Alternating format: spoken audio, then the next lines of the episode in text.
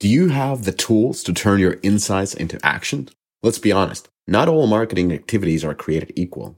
AppsFlyer's analytics suite simplifies complex data and gives you a unified view of campaign performance so you can make better, faster marketing choices at every stage of the customer journey.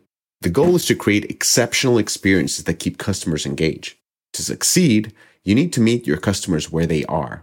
AppsFlyer's customer experience and engagement suite, powered by a reliable deep linking engine, lets you create personalized journeys that increase conversion and return on every experience.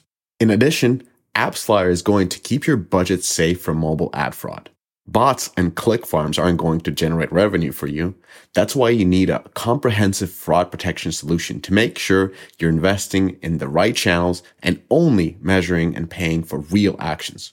Are you ready to start making good choices? Great. Go to appsflyer.com and get yourself an attribution partner you deserve. I think what's become clearer, certainly in the last few years, as competition in the game industry has really stepped up, is that there's a fundamental difference between a great game and a great game business. You know, you could be super lucky, your game is an instant hit, it's resonating with users. But for when that's not the case, or even when you just want to take your game growth to the next level, that's where we come in. So we've developed a really incredible platform that's designed to make you as powerful and as capable as possible in growing your game whether that's growing your game revenue or growing your user base. That was Melissa Zaloff, VP of Marketing at IronSource.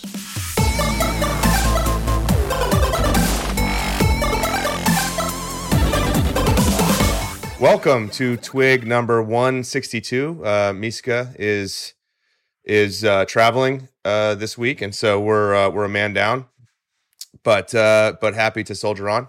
Uh, how's everyone doing? Good. Where, where is he? He's in like Israel or something. Are we not allowed to say that? Is that like a? I, it's he's in an undisclosed black site. okay. All right.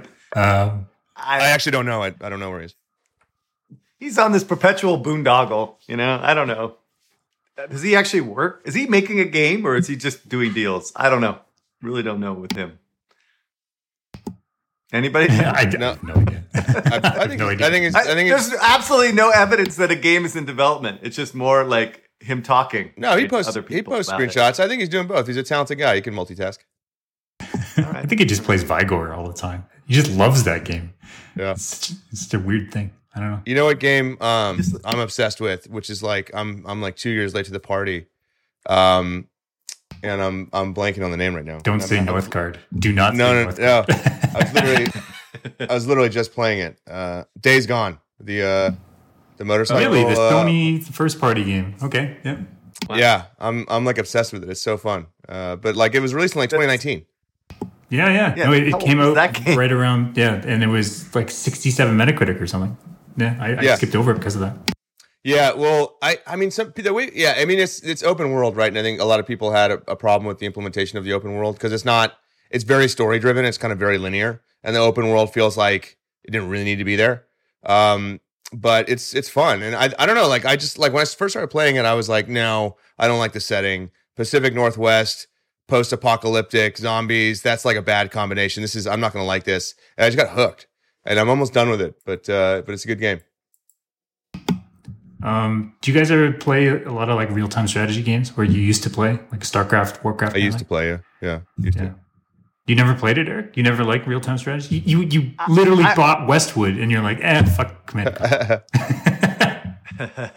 I bought Westwood. Right? I, I, I, I cut a check for two hundred million at the time to buy Westwood. No, I um I never liked micromanagement games. Like I like I, I don't like that. Like where you're always like I mean the fact is like the stat is like how many times you can press the button per minute or something is like a deter- determination of whether you're successful with that game. Fuck that, dude. I'm done. Okay. Well, maybe at the competitive level, but um. No, no. I'm, but I'm just saying like that's the, that's like kind of the uh, mechanic, right? Or that's the. I guess, but if but like when you play StarCraft and Warcraft, at least in the campaign and single player, you never really had to know the button combinations no. to win.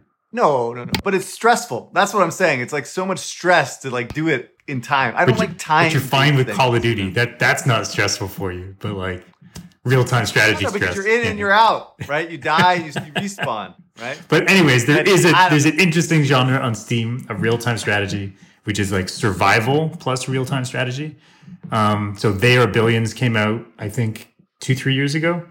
Um, excellent game. And there's a new one called Age of Darkness that's kind of spiking up on Steam in terms of reviews. Um, so if you like real time strategy games, um, it's more of like a defense, hold your point type of game, but actually really, really fun. I, I like the genre. Yeah, I, this this game situation for me is is is not in a good spot. Like I, I have nothing I want to play. Like I I want to. The thing is, I really want to boot up uh, Final Fantasy 14 again, but man, I don't want to boot up Final Fantasy 14 because I just get so into it. Yeah. It'll sacrifice everything, right? I got too much to do to get like to sit down. I don't like saying that because that's just such a cop out, but it really does feel like um, I don't have the time to wait. Final Fantasy 14 is the top rated Metacritic user score, like of all time or something. Right? I know the latest time? expansion. Supposedly, yeah, people love that. I don't know. Maybe maybe it's There's dropped now, but I remember reading a headline on that.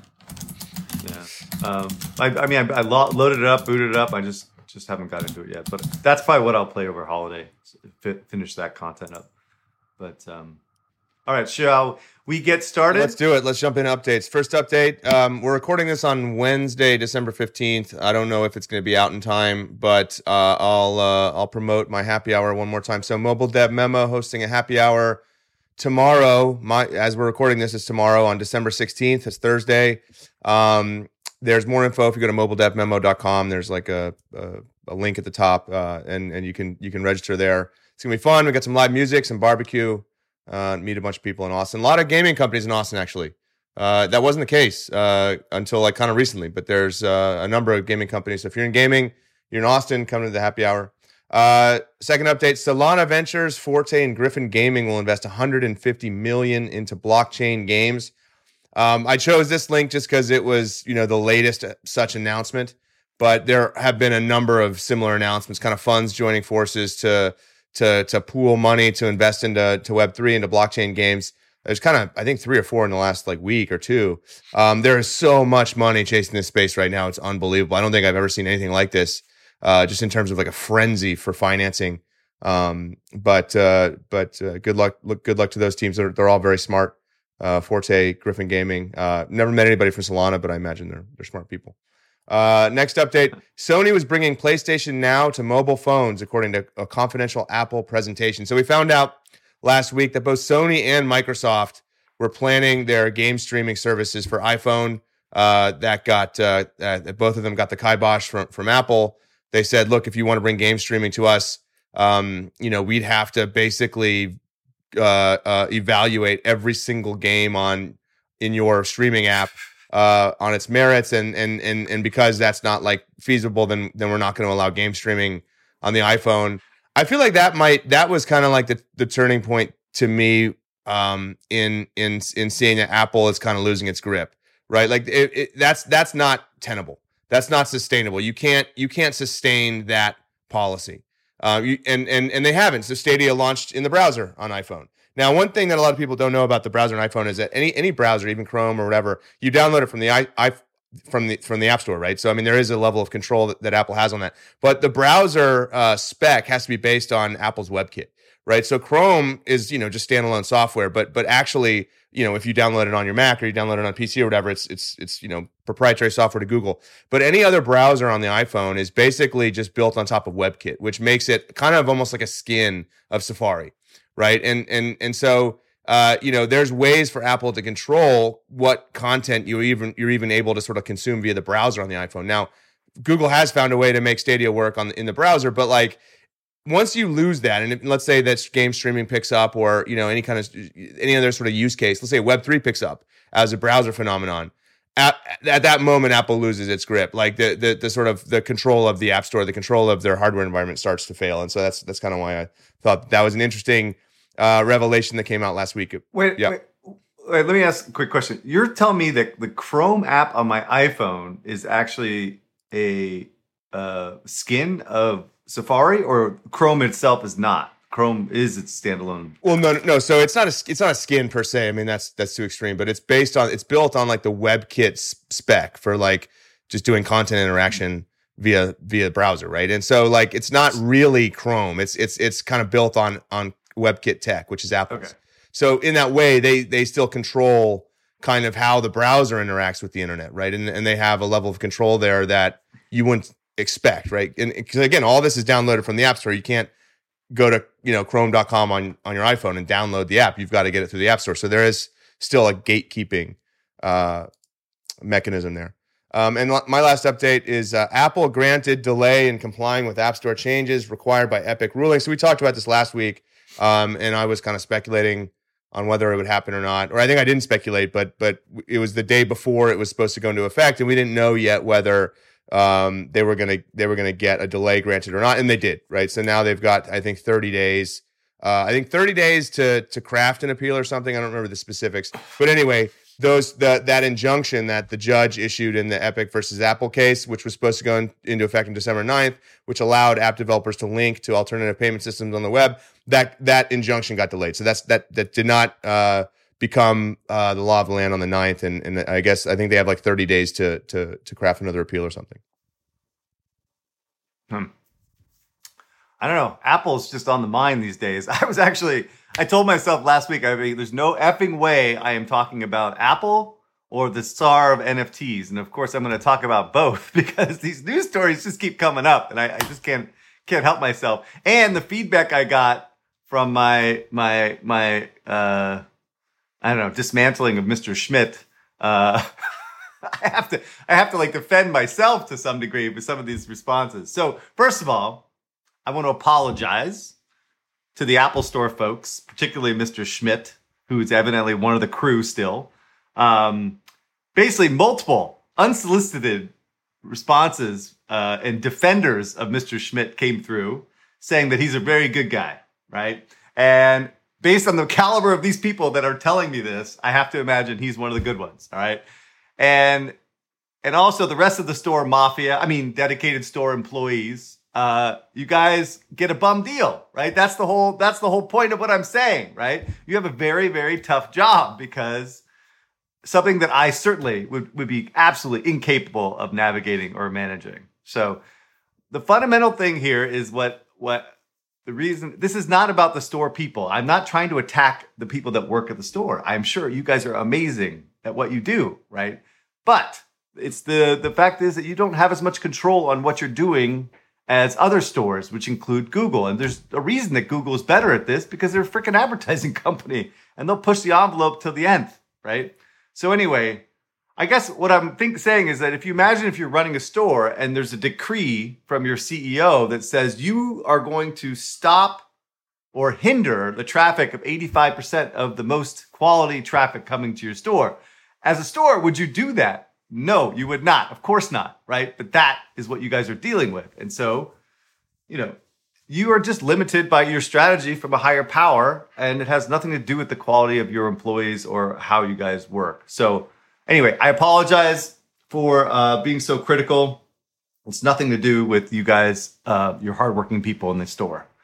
Um, second, people keep saying that I hate Apple. I don't hate Apple. I think they're freaking brilliant, right? They own a bunch of amazing products, right? And they manage their business like a like a boss, right? I mean, they're capitalists. You know, they're amazing, right?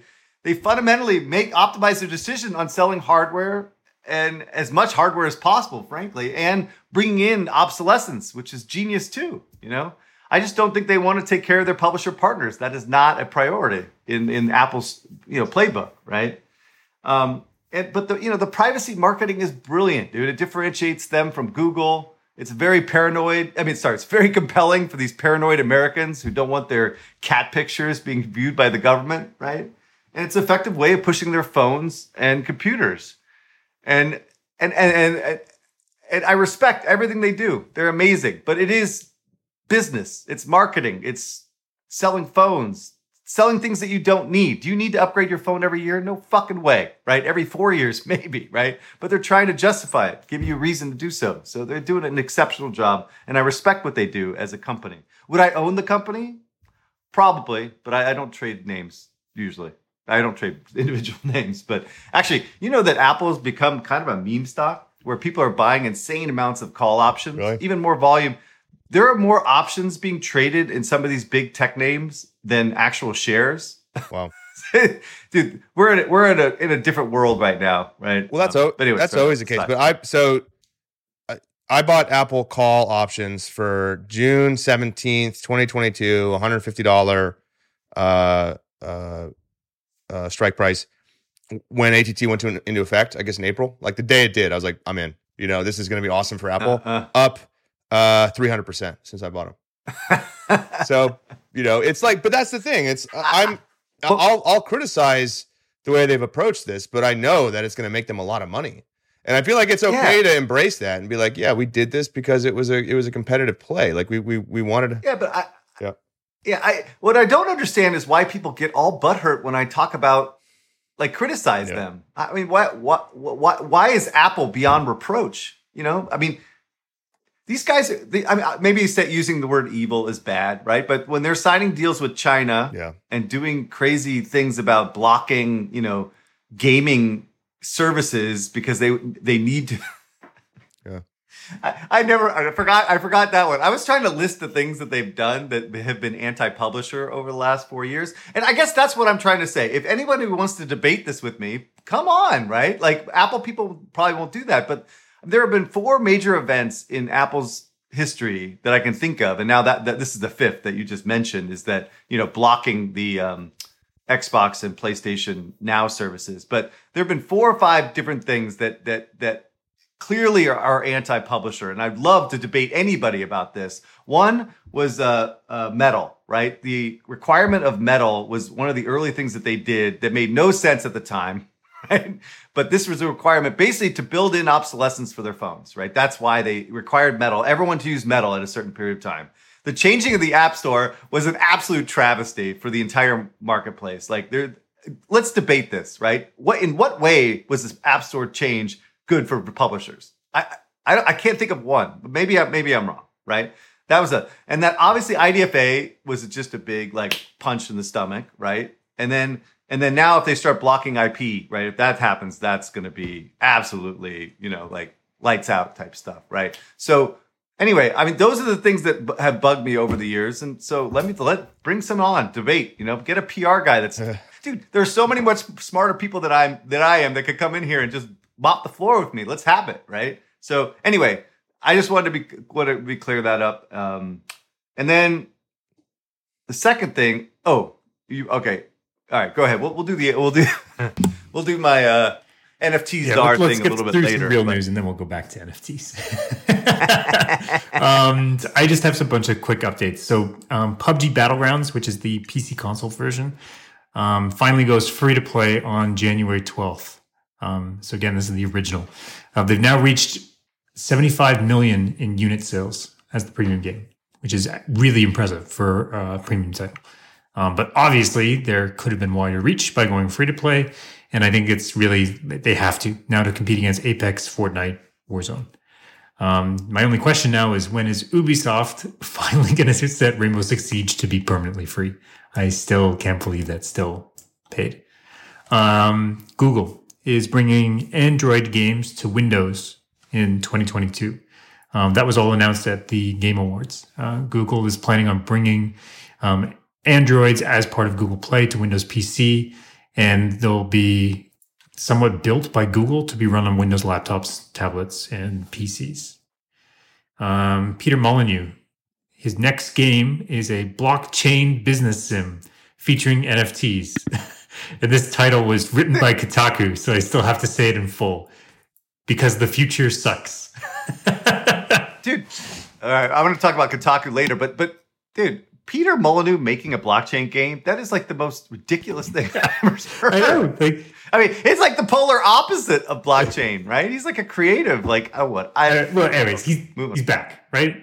That company, Twenty Two Cans, that promised the world and then delivered a tapping cube, is back and ready to take on the blockchain world.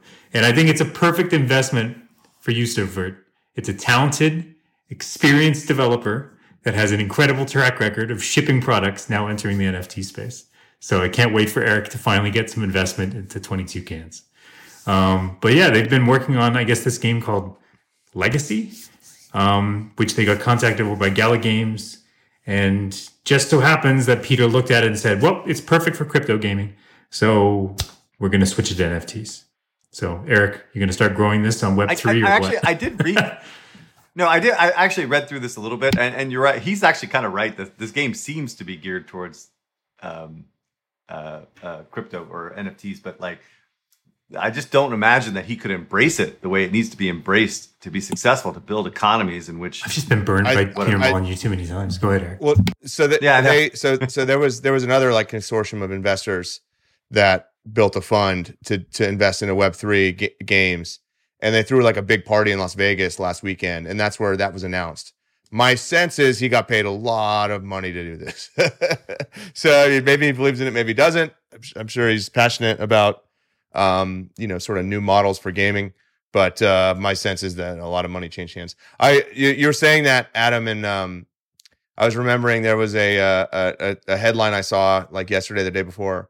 Uh, former U.S. Senate candidate and first Maine resident to catch COVID, Max Linn, found dead in hot tub after being sued for pulling gun on former aide during cryptocurrency disagreement. I mean, I think what?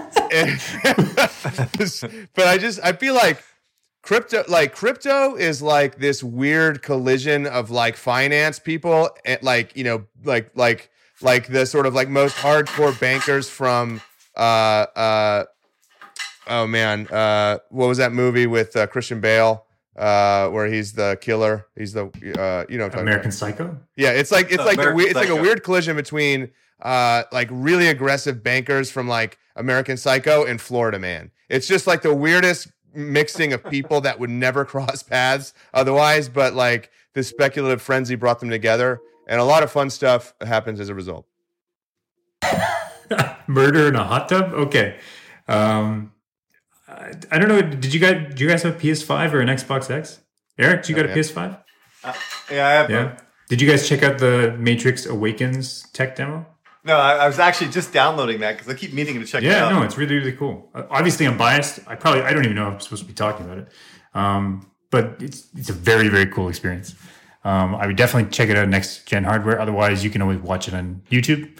Um, at least my experience with it, it, the first little bit, I watched it with my wife. She assumed it was real for the first portion, but then Keanu Reeves kind of like walks around a bit in some of the scenes, and I can't tell whether he just kind of walks like an idiot or they just didn't invest in the animation of the uncanny valley slightly slips down a little bit as you kind of like watch him walk around. You're like wait is that real? I don't know. But anyways it looks game like and besides being critical like this is a very impressive demo. Um Did hey, by the way, did we talk about the fact that that it came out that uh, Keanu never played CD yeah yeah Projekt? that was announced Uh, this week right didn't play cyberpunk Did we? But we didn't talk about last No, week, no. right?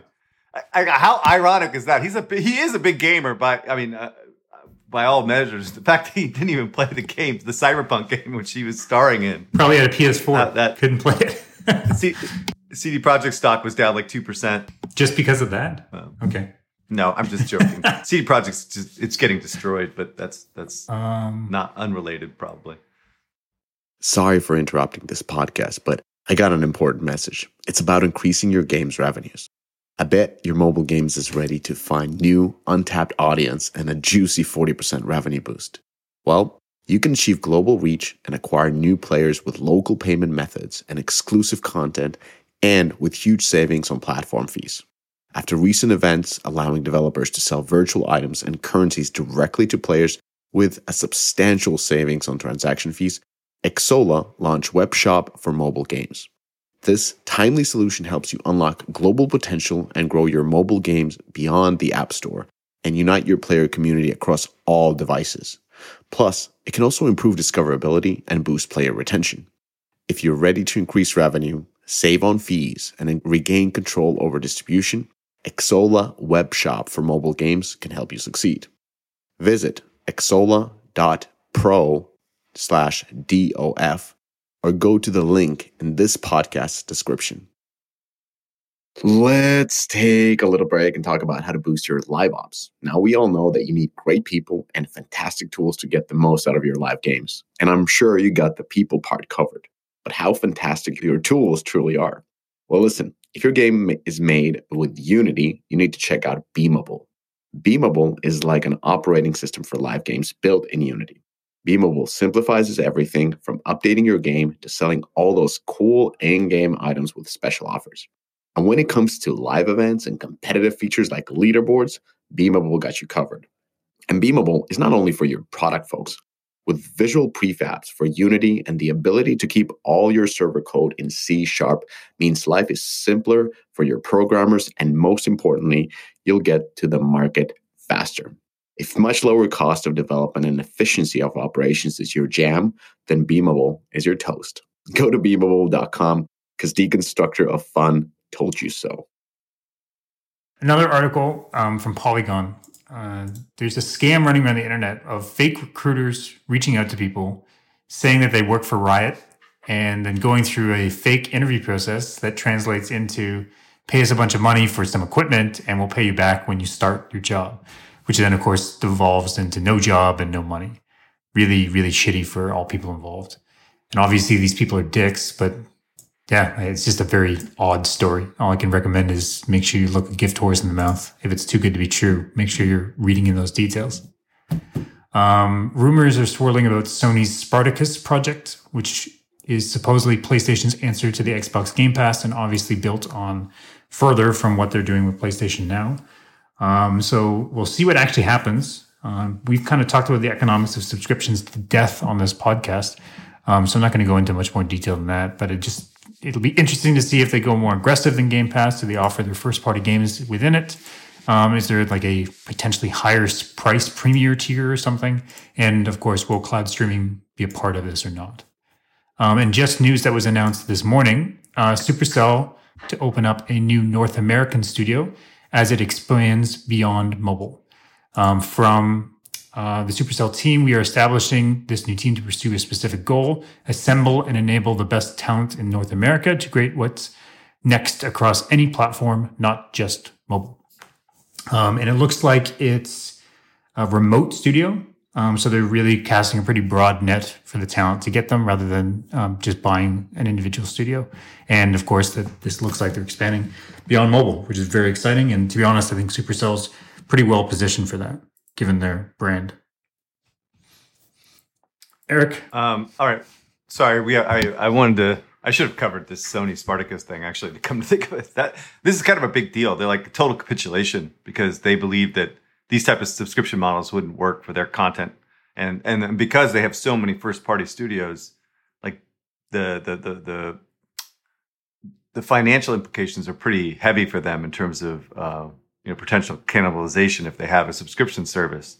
And um but i mean i think they're responding to what's happening in the marketplace. So they may see something that even we don't see from the perspective of of changes in in behavior for the consumer particularly in north america where xbox is still relatively popular. So um, it would be interesting to know exactly why they're planning on doing this after being so adamantly opposed to it um, historically um, you know with new uh, the assumption of course is this is premium content new content coming uh, versus old content which they've had for a long time.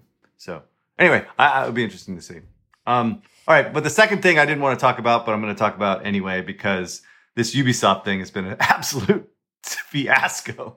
But um, there was an article basically saying ubisoft's nft announcement has been intensely disliked. Um, and i'm going to quote the first line of the article because it's really indicative of what Kotaku has become. You know, I mean, as quote unquote journalists, you know, they are literally out of their minds uh, since Schreier left. Uh, but but anyway, it serves my purpose. Um, this is a quote. As we reported yesterday, Ubisoft is getting right into the business of NFTs, a space that is both an environmental catastrophe and an enormous pump and dump scam.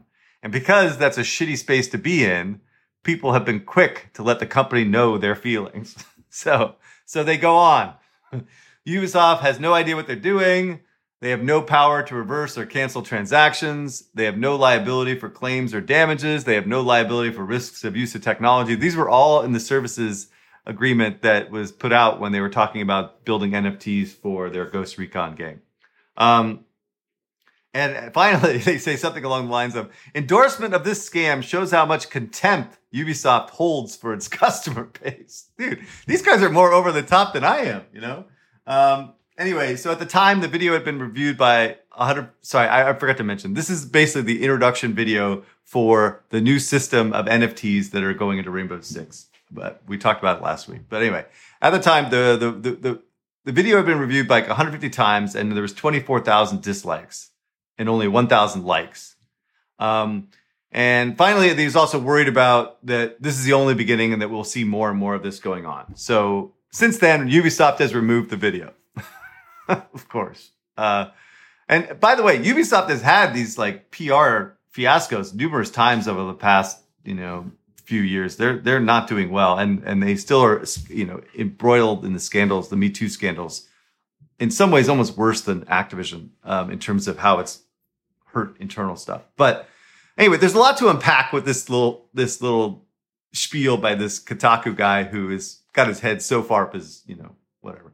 But um, anyway, I personally think that Kotaku needs to be a little bit more objective in their reporting. If I were to be honest, um, you know, I don't think they're very kind of held to a very high standard anymore, if they ever were. But uh, uh, but it, it the, the the juxtaposition between the most amazing articles that Jason Schreier wrote historically at Kotaku, you know, the tribulations at Biz- Blizzard, BioWare, this Rockstar piece, like all this stuff, is now resulted in this hyperbolic nonsense that the clearly the writer clearly does not even understand what's going on uh, or what NFTs are or whatever. And I'm not defending NFTs. I'm just saying be be some, somewhat objective or have like both sides. But um, but again, maybe people out there feel the same thing about me from time to time. I don't know. Um, the second thing is that like the PR blowback uh, is a nightmare for publishers, right? And it may be scary for Ubisoft, but anybody that's trying to plan on NFTs and doing stuff like this are watching this like a hawk because you can't. Can you imagine what the fear in the eyes of Mr. Coca Cola at uh, at Zynga? You know, when this type of things happen, so please don't happen to me, please don't happen to me, type thing, right? It's like anybody that's trying to do this, you know, at a traditional publisher just don't doesn't want this kind of blowback. But then again, I, I would argue the other side of it is that Jesus, Ubisoft, buck up. You know, it's twenty four thousand hardcore fans, right? Why are you pulling videos, right? Just own it. You know, if if you want to work in the NFT space, you got to just live through the bumps. You know, um, these like super fans, I mean, can't possibly understand what you're trying to do. And then finally, like maybe this is like indicative of another point. Maybe NFTs are not for the gamers, right? Maybe it's for a new audience that you can attract of people that love to deal with this NFT stuff. And so why do you care about what the core audience thinks? Or maybe it's an opportunity to try to like build a new IP around NFTs and not try to leverage your existing IPs. Or, you know, for for for Ubisoft, for instance, I mean, they could just use that universe and create something new within that universe using NFTs. So they don't have to deal with Ghost Recon or Assassins or whatever. Anyway, I don't know. But I do think this is somewhat of a warning uh, for traditional mobile and console publishers to be mindful of what fans' reactions are going to be to these type of things. You know, be smart in design and communication um, with the fan base. Um, and again, it could be an opportunity for them to start something new that is not related to a specific IP, Splinter Cell or Assassins. Um, but anyway, I'm sure like many of the traditional publishers are watching this reaction um, and and and freaking the fuck out, right? Because this is exactly what they don't want from the user base. Um, but this is also the risk of early adoption and and and being first movers in this um, from a traditional perspective. So I would just say buck you buck up Ubisoft. You made your play, dude. You you you invested lots of money into this. So why are you backing down now? Because twenty four thousand hardcore Ghost Recon fans are in your face. You know. You know. I don't. I don't. You know. It seems a little bit off. Yeah, it's but, just creative destruction. Anyway. You've got to have the wherewithal to see it through. You can't just dip your toe in the water, see how your existing audience reacts, and then uh, you know, and then and then abandon the effort if if the reaction's unfavorable. I mean, the same thing happened to them with free to play, right? I mean, I, I feel like there's. I wrote an article this week, uh, uh, growth models for for Web three gaming, and I was talking about the very like stark similarities between like 2011 era free to play and like where Web3 is now. Now, I'm not saying I think Web3 is going to be, you know, this gigantic category in five years. I don't know, right? I feel like I'm still in the I don't know phase. Um, but but there are like really striking similarities, right? And like what were what were like the AAA console gamers saying about free to play when it launched? Well, those aren't real games. Oh, those are exploitative. They they they put people into a trance and, and they, they extract money from them. Or those aren't real games. Like you shouldn't have to. uh, You should only have to pay once for a real game. That's not. And like they're very vocal about it. And I remember like getting a lot of that feedback myself, having written the book and promoting it and stuff. And and and people like remember one time I was at this conference and this this guy before me like made some really shitty snide comment about me because I was coming up after him. Uh, and he's like, "Well, I guess the gaming portion of the conference is over." Uh, something like that. And I was like, "What the fuck, man? Who do you, you know?" And there's some guy that like works in like legacy gaming or whatever. And and but there was that that that sentiment was real. Um, and the thing is, like, you know, the the people that play Web three games, like let's say it does, you know, get to like sort of mass market adoption. The people that play these games are going to look a lot different than the people that played free to play games in the West, and and those people look a lot different than the, than the people that play AAA uh, gaming or that play AAA console games. You know, kind of pre uh, pre iPhone, and that's okay. That's okay. It's just an expansion of of the definition of a gamer. Um, and but like if you're gonna move in this direction, you've got to have the the the sort of like uh, uh, uh, focus of purpose um, and the and the and the sort of uh, uh, a devotion of purpose to to see it through. Don't just don't just put out a teaser video and then and then retreat once like some really really vocal gaming fans say no no that's not gaming. Uh, but Yeah. but did they pull the whole initiative or did they just pull the video? I, I think they pulled way. the video only, uh, but either way, it's just it's it's just It setting just that. seems, seems weird to that- pull the video, right? Right, I know, it's stupid. I know. It's very it's very Ubisoft. Like I'm glad they're still going honestly. forward with the initiative because I think my stance on it still is the same thing as the previous podcast. I think cosmetics in an existing live service for them is a smarter thing than them building a brand new NFT thing. Um, but yeah, obviously this is going to be the blow, blowback, and we're still talking about twenty four thousand super fans, right? I know. Um, but one thing, Eric, you, you mentioned like the, the overlap between these different spaces. Wasn't it wasn't it kind of like shown later on through free to play anyways that a majority of the top spenders in a lot of some of these like mobile RPG games are also big console players, right? Like th- there's obviously this big niche of vocal people that do not want to spend money on microtransactions, Yeah. and they can go play single player Right. games on PC console. There's also this people that kind of blend between them. and It actually ends up being quite a lot of them that just aren't as vocal about not like hating microtransactions. Still get plenty of value out of those games. I mean, maybe I don't know. My experience has been that the people that are like the biggest, you know, most enthusiastic spenders in these free to play games are not the traditional gamer profile, and they probably do not play a lot of console. But the thing is, like, I, I think there was also just like because it's not just the fact that they don't want to pay for microtransactions. The games looked different. They were obviously built for a different audience. You're not building this game for me, therefore it's not a game, right? Because I'm a gamer because I play AAA console games. Uh, you know, there was a subtext of like I think misogyny and like you know just class tension there because it's like these games are not made for like I, I'm a, you know if you would point to a traditional gamer or draw one, they probably look like me. Grew up in the '80s, had every console, right? I had you know just it's expensive and you needed a certain level of of income. Like you know I wasn't rich, but like middle class, right? And you needed to be that. You needed to be like a, a middle class suburban guy to be a gamer, and that changed with free to play. Like the majority of free to play gaming uh, gamers are women, right? And those and the games were designed for them. The games are are, are really built, especially in the in the puzzle side, are really built for their enjoyment. And so, like, I understand the backlash. I, I don't think it had that much to do with uh, microtransactions because that ended up taking off in console anyway, right? Yep, I agree. So uh, I'm just saying that there was specifically on the RPG side, right?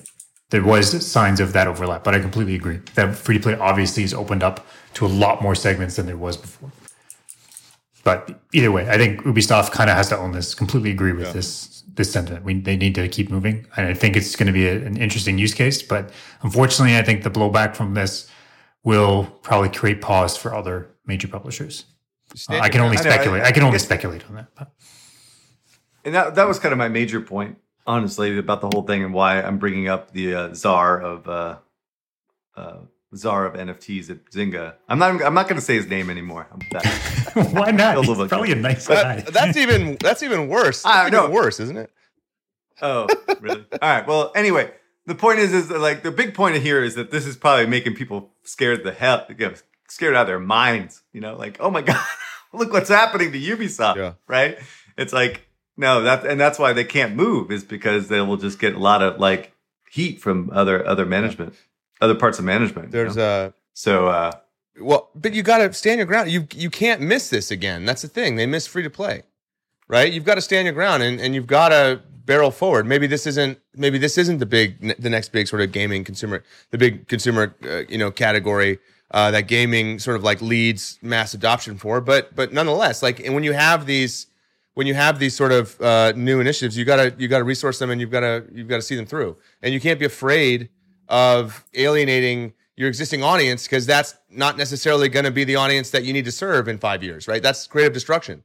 So it's just it's weird that you know they would they would uh, flinch like that. I saw there's a really funny meme I saw yesterday, and it was like the the, the quadrants, and you've probably seen the the one with the um you know does it's like people is it like does not understand crypto, does not buy crypto, does understand crypto. Anyway, uh, this was like uh like low knowledge about uh, blockchain, high knowledge of blockchain on the on the uh, horizontal axis, and then positive towards blockchain, negative towards blockchain on the vertical, and then the Chad character is right in the middle. You know, the guy with the mohawk, yeah, and he's like the moderate, right? Like, there's not enough info yet to make a clear prediction, and then there's like the bottom right is like the edge lord who's negative towards blockchain and has high knowledge about blockchain. Is your faith on this is because you're ignorant, not like me. Anyway, it's just it's really funny, but it's like I think everybody should be a Chad right now. Everybody should be a moderate. Like it's weird to have an ideological position on this because it's unproven, right? Or especially a negative one, because what difference does it make? If, if like if you're right about being negative, then you did nothing and you didn't lose money, I guess, investing in some of these things. But like, what's the point of like if you either be just like indifferent or like very positive about new technology? It doesn't make sense to be like very negative because that that's not contributing anything into the into the universe. I don't know. That's that's, that's my philosophical position there. I don't know about that. I, I think we can be. Spe- I, I think we can be critical negative, and skeptical. Right? So, um, but I think we're, yeah. we're. I'm always skeptical. Right? Yeah, like I guess I've always been in that Chad camp. I don't know, just always been skeptical, right? And like, of course, interested, and obviously, it looks like this is something we need to be paying attention to for the next five yeah. years. Um, but at the same time, I don't think I would jump to an NFT company right now. Um, I don't think I would build a pitch yeah. around it. I and, uh, sorry, I I actually was talking to someone about this yesterday, um, and I'm not going to go through the whole spiel, but like the fundamental challenge that I see right now from the NFT perspective compared to like mobile free to play, if you want to compare the two, is that we know that mobile free to play was going to be ubiquitous, right? We knew that almost anybody could see the fact that smartphones were going to be adopted in the most aggressive way possible and that everyone was going to have a smartphone eventually. So you had almost unlimited uh, install base uh, for these games, right? And so that creates an, a huge total addressable market. You can't say the same for NFTs, you know, and that that's what worries me a lot right now from a platform perspective, right? How soon will Microsoft, sorry, Microsoft, Apple and Google really embrace these type of things on their on their platform, right? How how much can a PC based, you know, platform really grow? And the audience right now is not traditional gaming audience. It's not even close, right? I mean, like Axie is like 85% Southeast Asia. you know, it's like, yeah. So anyway, so it's like that. I don't know why I'm thinking. But, but like, if, if we're going back to 2011, you already had the free to play revolution on Facebook, on webcams, right? right? Um, right. And yeah. on mobile, you already had three years of mobile ubiquity, right? Like Apple iPhones just overtaking the market yeah. and in so many hands. Right. Um, and then you even had proof in the pudding with things like Android offering in-app purchases before Apple did, and already seeing plenty of examples there, or or premium games on Apple disguised as really free-to-play games, right? Like when you, I remember when you could buy a fifty dollar um, like Mafia Wars style game, and it would give you fifty dollars worth of credits in a Mafia Wars game, but then you could always go buy the two dollar premium game as well. I don't know. There's it was a very weird time, but I would definitely say that it was more proven in 2011 than it is right now. Um, that's not to say it won't yeah, happen, I, but at the same time, I, I, I feel like everybody keeps making these false equivalencies between free to play and um, and Web three. And, and that's the the one of the four challenges that I see with NFTs, but I'm not going to go into the rest. But the but the, the fundamental thing is the platform problem for me. Uh, it's not as open as it was for for for mobile. Um, and I and I do think that's going to be a challenge to get beyond uh, you know this this small group of super dedicated people. Now, having said that, these people are super dedicated, have lots of money, and that's like the best audience possible, right? So you build it, and these guys will come and, and spend insane amounts of money, which I think is also um, a good thing in, in, in a way to to drive different new business models, whether it's Axie or Solana, whatever you know. Um, but anyway, I so again, I'm actually defending Ubisoft in this case. I think Ubisoft is at least trying and doing something and learning as an organization to to embed. If it blows up in their face, so what? Move on, right? Um, but uh, but don't just don't don't recoil and and give up. Which I, I'm not suggesting they are, but pulling videos is dumb. I think uh, fundamentally, but But because Adam, the video. I- sorry, by the way, the video itself was not offensive. It was just basically trying to illustrate what was happening with the system or what the idea was behind the system. So anyway, whatever. No, it wasn't the content of the video. It was just the fact that they were they were experimenting with NFTs that people didn't like. It was just it was just that instant reaction to oh NFT that's bad. It's not going to work. Yeah. Right? That's And- like an ideological position, not not a logical position. And the and the funny thing was, uh, one of the articles said something like, you know, YouTube can't remove the dislike button fast enough for Ubisoft. That was pretty funny. So they're going to remove the dislike thing, I- evidently, or, or at least the reporting on it or something. Or Yeah, yeah, they are. Yeah. that, that's funny. But I so I would I would push back a little, uh, Adam, um, or, or and, and Eric. I don't I don't believe that there was widespread consensus like 2010 2011 that mobile free to play was going to become a massive category. I mean, I think a lot of people thought it was a fad. A lot of people thought free to play was just a broken model that couldn't scale. I, I don't believe that that was a foregone conclusion. No, that's not what I said. Sorry. What I said was that there was no doubt that smartphones would be a platform for everybody to Right. try to take advantage of. That's what I said. I totally agree with you, right? Right. That free to play, particularly given the total nonsense that was Facebook, uh, Facebook, Right. uh, Exactly. canvas, right? Those That's- early those early games sucked. I mean, yeah, were it was ju- it was horrific. shitty. Yeah, and, and Zynga was like the worst, right? They're shoveling out the same game over and over again, and then hoping for a different Yeah. result. You know, but Well, then, and then they're, but then when they went public too, it was an utter disaster. So I feel like you know, Zynga, early Zynga probably set the industry back because they created a bad taste in consumers' mouths, right? And then they created a bad taste in investors' mouths, and they went public, and then lost like three quarters of their Oh, I- of a market cap in like a month or something. Yeah, I, I had the House of Cards. I probably said this before, but I, I had the House of Cards thesis for Zynga when they went public, and I was like, dude, there's no way. There was like five or six reasons why they were going to fail, and first of all was Yeah. the main one was because they kept releasing the same game over and over again, and again Right. expecting different results, right? But they just kept monetizing less and less for each game because the game was built around traffic and not built around um, um, Right. retention, right? So, Right. but anyway, the so but anyway, I looked like an idiot, right? Because the stock went from eight to like 14, you know, and I was like, and people actually I had clients quit because I they thought I was an idiot. But Well, then ultimately later, it just though. got destroyed. And and what's crazy about that, all these guys, Pincus and all these mother truckers knew that this was happening and they just started trying to pump and dump, right? And uh and uh and ultimately no one really got out um, except for some of the executives when when Zynga went public. Because it was Well, they got we- su- they got sued, right? They got sued because the execs sold. Didn't they sell before their or they had? th- There was some weird thing about No. the um. I, I, I, it's been so long, but th- there was conditions. There was usually a lockup period of six months, but Right. there were Yeah, certain covenants or something that, that rules that, that they allowed them to sell like within three or four months or something like that. But were, they were non. They were non-stand. It, it was non-standard, right? And then the investors. And the worst part about it is that junior people were not participating. It was only Right. like Yeah, yeah, yeah. senior level, like certain level and above, which was just freaking dirty shit, you know. But um, but anyway, uh, yeah, that that was a disaster, right? Absolute disaster, and it was just so obvious that we, there was a data source that had like showing exactly what I'm saying. It wasn't like it was, but it was all misunderstood at the time. Anyway, sorry, right, we're tangenting. What what else we got? Well, so, no, just just quickly, 'cause I want to talk about the stock price because it was this this did really create a giant hurdle for free to play gaming, right? So they went public January first, two thousand twelve, at ten forty nine, or that's what they closed at anyway. Uh, they peaked March first, no, February first, two thousand twelve, thirteen seventeen. Right, so February first they were thirteen, and then July first they were at six. And they stayed in the sixes basically through all of 12 uh no then they dropped further. They dropped to two 246 on november 1st 2012 and then there was like kind of a basically stayed there. And then there's a there's a, a steady uptick from from 2016 they were at february 1st 2016 they were at 211 uh, 211 they started kind of like a consistent uptick from then they peaked at 1115 February 1st, 2021, and now they're at uh, 611, right? So, but I remember when King went public, there was a lot of uh, uh, skepticism that like, hey, free to play games can't go public.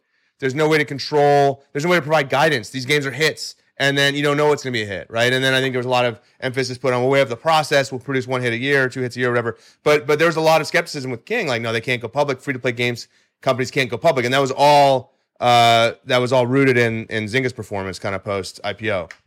Yep, absolutely. Yep. Um. Anyway, so last uh, uh, set of articles to discuss, and I've got two articles because um, I want to make a point. So the first article is from uh, PocketGamer.com, and the title is "Fortnite Kicks Off Chapter Three season one with Dwayne Johnson and Spider Man. So big IP integration. They got Spider Man, pretty big get, right? Because the Spider Man movie just came out. That's pocketgamer.com. Uh, the same day, uh, pocketgamer.biz, uh, or a couple days later, actually, pocketgamer.biz releases an article Tencent brings Spider Man to PUBG Mobile. So wait a minute. Uh, we've got, uh, you know, Spider Man IP going live in in in a competitor product. That's not good. Um, by the way, I don't know what what is the difference between PocketGamer.biz and PocketGamer.com. PocketGamer.com is consumer facing, and .biz is industry facing. Oh, okay. I didn't know that. Um, anyway, so the point I wanted to make is is be careful with these IP uh, integrations because um, having done a number of these deals, and I did a GDC talk about this uh, like two or three years ago. Um, you know, IP is kind of seen sometimes as like, uh, you know, just a panacea. It's a, it's a, it's a, uh, a, a, an injection, a turbo boost. It's an, an injection of adrenaline into the game. Um, but if you don't get the exclusive rights to the IP, then you never know who else is going to have it, right? And you can see the kind of case in point there. Um, a lot of the Star Wars IP are just, you know, splashed all over the App Store. Uh, Marvel uh, IP as well. Um, so I don't know that necessarily helps. I mean, it probably helps Fortnite with like engagement because people want to play as Spider Man. Um, and it probably doesn't matter that much uh, for these two games because they're so big. Um, and and a lot of this is just like rewarding fans. It's not about like user acquisition. But you know, just the idea that I'm going to integrate IP and I'm going to wrap my title in IP, um, and that's gonna that's gonna be like a sort of commercial masterstroke that's to increase my fortunes. Well, maybe not because uh, you know I, I remember I was working with a startup one time and they were like, oh, we got um, I, I won't say the IP because people know who I'm talking about. But like, we got such and such IP. Isn't that great IP? Can you help us with our user acquisition strategy? And I'm like, do you have exclusive rights to that IP? Because it's a really big IP. And they're like, no, but you know, the IP holder promised us there's no other mobile games that are getting this. And then like a month before they were about to go global, another game hit the market with the same IP. And it's like, okay, well, you know, what are you going to do to break through this now? And there was like a much bigger company, so they could spend much more money on on user acquisition and and um and I think they kind of ended up owning that space. But but anyway, this is just a kind of uh, cautionary tale. Be be careful to make sure that uh, when you get an IP, it's it's exclusive to you because if it's not, your competitor might have it too. Uh, and in this case, too, like keep in mind, Fortnite and PUBG Mobile, they actually have completely different country splits, right? Like Fortnite can't operate in China. PUBG Mobile yeah. is massive in China, um, so it's probably okay right, yeah. that these two can exist. Um, but I think I don't think I can really speak much more than than that. Obviously, I'm too close to this stuff. Well, yeah, it's just kind of clunky, right? You know, they are competitive games. Yep, yep. Right? No, so, if, if both of I, them I would take, be, I take yeah, a point. Of course, if, if both of these were operating, yeah, there's going to be overlap. But I mean, it also is Tencent. Sorry, Tencent technically open, owns Epic. They could have even just negotiated yeah. the same deal. Yeah, in, in my Maybe experience, they, they, try to do cover fire, right? They try to like, um, you know, spread out the launches of competing products for competing platforms, and and it's organized by the licensors, right? Whether it's Marvel or Star Wars or whatever. Um, so I, I, guess in this case, the only way I can kind of explain it is that uh, you know Fortnite's not on mobile anymore, so it's like console true, yeah. slash mobile, right?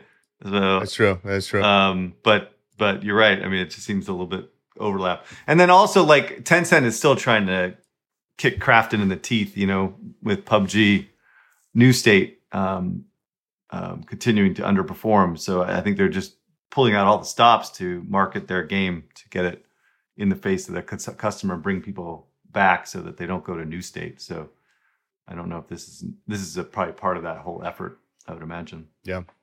Gangster. Yeah, They're I mean, total gangsters, dude. These guys. I love it. I, I, I gotta. Yeah. I would love to talk to someone there uh, about how they actually planned all this. You know, like super super sneak attack against uh, Yeah. uh, Krafton. But cool. Anything else? All right. I think we're good. That's it. All right. I think we're gonna do one one one more episode. Mishka said for the end of the year. We'll do some predictions, maybe. Oh And man, then, uh, call it a- predictions. We're we're doing pretty well Yeah, on that's- that's we're kinda pretty my- well on League of Legends. So Oh yeah, yeah. But is it over, yeah, right? over in March. Oh, March. Okay. Um, yeah, maybe we should do uh, new state. Maybe. I don't know. Also, uh, Roblox is getting annihilated today because their growth numbers didn't look as good as people thought. Um, I, I continue to be concerned about them growing next year, so I'm feeling somewhat Oh, wow. vindicated. But this shit is out of control. They're down eleven percent today. Jeez. Well, they also went up 50% on the print, which made no sense. That's true. Yeah. Yeah, it's like, um, but uh, the thing is that with with with the Roblox guys, they they don't really care. I don't think. I think they just want to build their metaverse, and so financial performance is not like a priority in, in the same way as other CEOs like Bobby Kotick or whatever. Yeah, but yeah. um, anyway, I don't know. We'll see where this story ends, but uh, I might have a prediction on Roblox for next year. Uh oh. All right. Well, uh, see you both next week with Mr. Mishka, and thanks to everybody that listened in. All right, peace. All right. Take care.